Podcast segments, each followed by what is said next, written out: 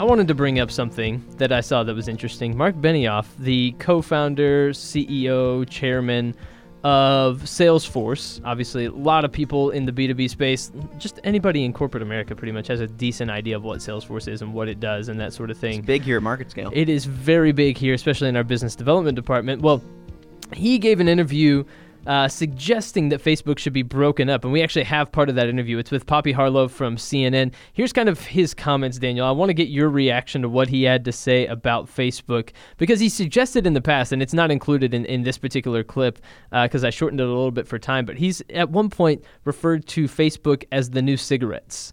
So huh. uh, yeah, he, he has some some hot hot sports opinions on Facebook. So here's his uh, here uh, just a little bit of his comments to Poppy Harlow on CNN. Seventy-two percent of the American public doesn't know that Facebook also owns Instagram and WhatsApp, and all of those services are being integrated to get a 360 degree view of you, so that they're able to directly position you. If you haven't watched the movie on Netflix, The Great Hack, they talk about how Cambridge Analytica used Facebook data in partnership with Facebook. In fact, they had Facebook executives on site with them creating a target segment called the Persuadables in the 2016 election. They used Facebook to do that. So, so that by by fully integrating all of those services, you make Facebook more powerful. Their response, we've heard Mark Zuckerberg and leadership there say is if you break us up, you just make us less powerful to combat you know, all of these outside forces on uh, election interference and what was done in the 2016 election from the Russians, etc.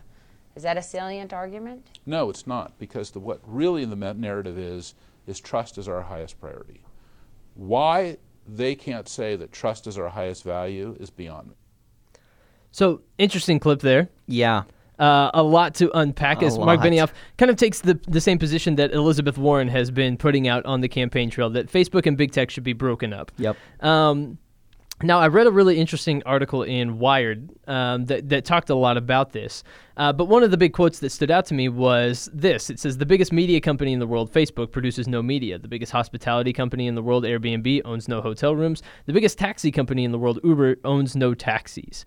Hmm. and the fact of the matter is, is that Facebook, if you want to call it a monopoly, you have to at least adjust your definition somehow because it's it's kind of not because the product is also the consumer you supply content to Facebook that then exists for other people to consume, right? right? And right. so they make a they make an argument that Facebook's actually a monopsony, which basically kind of flips it on its head, right? A monopoly, there's one seller and many buyers, right? So, you know, Microsoft was monopolizing uh, you know, computer software in the late 90s, so it got broken up. Right. Because it was the only supplier, and that's not good for consumers. Monopsony, they say there's one buyer but many sellers. So in this case, Facebook is the only buyer of your content. Uh, of the content that you supply as a content creator for Facebook, basically. Right. And when they own Instagram, WhatsApp, other areas, then the ability for consumers to say Facebook's not a good product I'm going to not do Facebook as much anymore.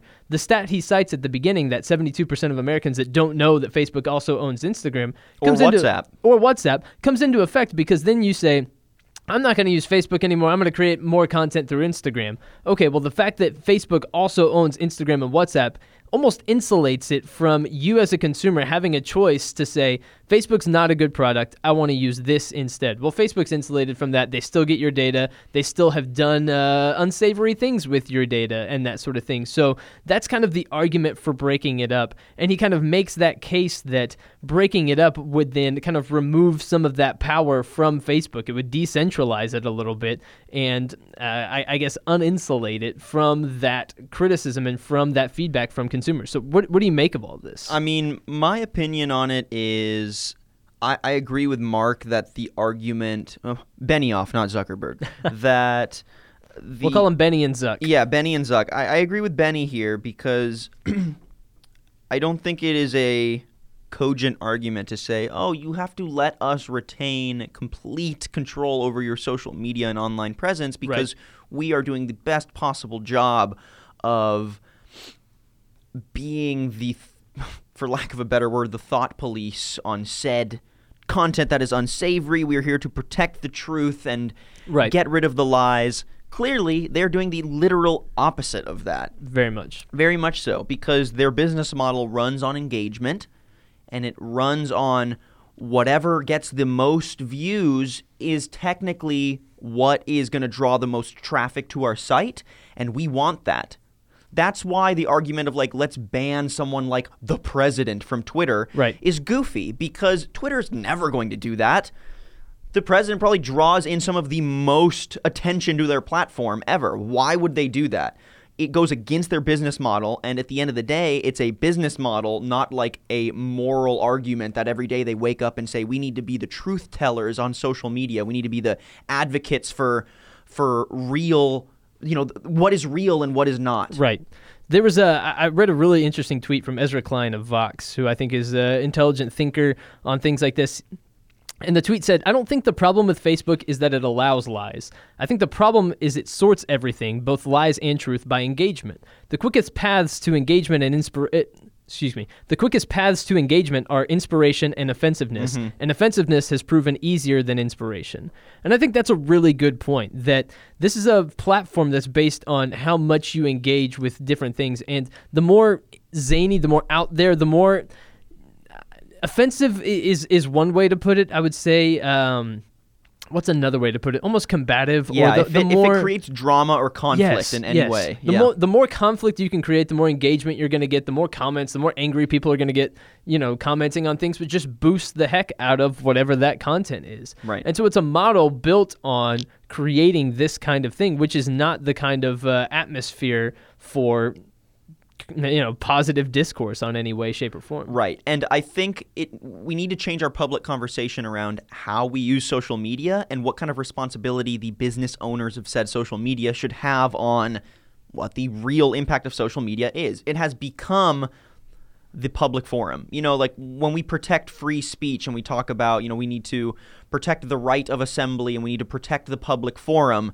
you know, people aren't going out into the middle of the street and preaching their ideology and getting, you know, a crowd riled up to talk to them and, and understand what's going on. That's happening on social media now. Right. That is how we're disseminating information in real time.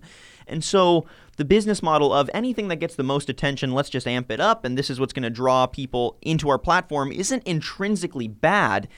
We just either need to change our public conversation around okay, social media is the bathroom wall, and we need to allow anything and everything, but we need to create a system that allows you to better decipher what is authentic and what is uh, not. Or uh, I- think we need to restructure how we talk about social media so that it really is something where there is fact checking ability, there is, you know, real. Um, I don't know, oversight over the kind of content that is allowed and the kind mm-hmm. of content that is acceptable. And I'm, I'm kind of torn on it because I, I'm a big free speech advocate. Right. I'm, a, I'm a big guy on, look, it, I don't want shady, big tech, rich executives being the ones that have the final say on this is what's allowed and what isn't allowed on the most important communicative platforms of our time. Right. Who makes those decisions? I think that is what we need to be talking about here. And when we talk about breaking up Facebook, I think that needs to be the core of it. it. Is like who who do we want to trust to make these kinds of final says on what we see, how we see it, and how we interpret it?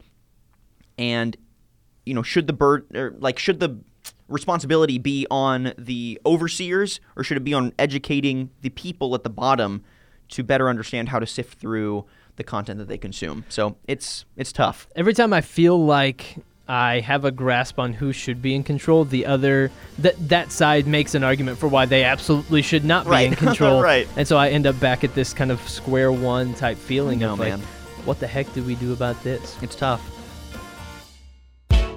Need B2B video or podcasts for your business? Ask MarketScale how we can help you create the content you need today.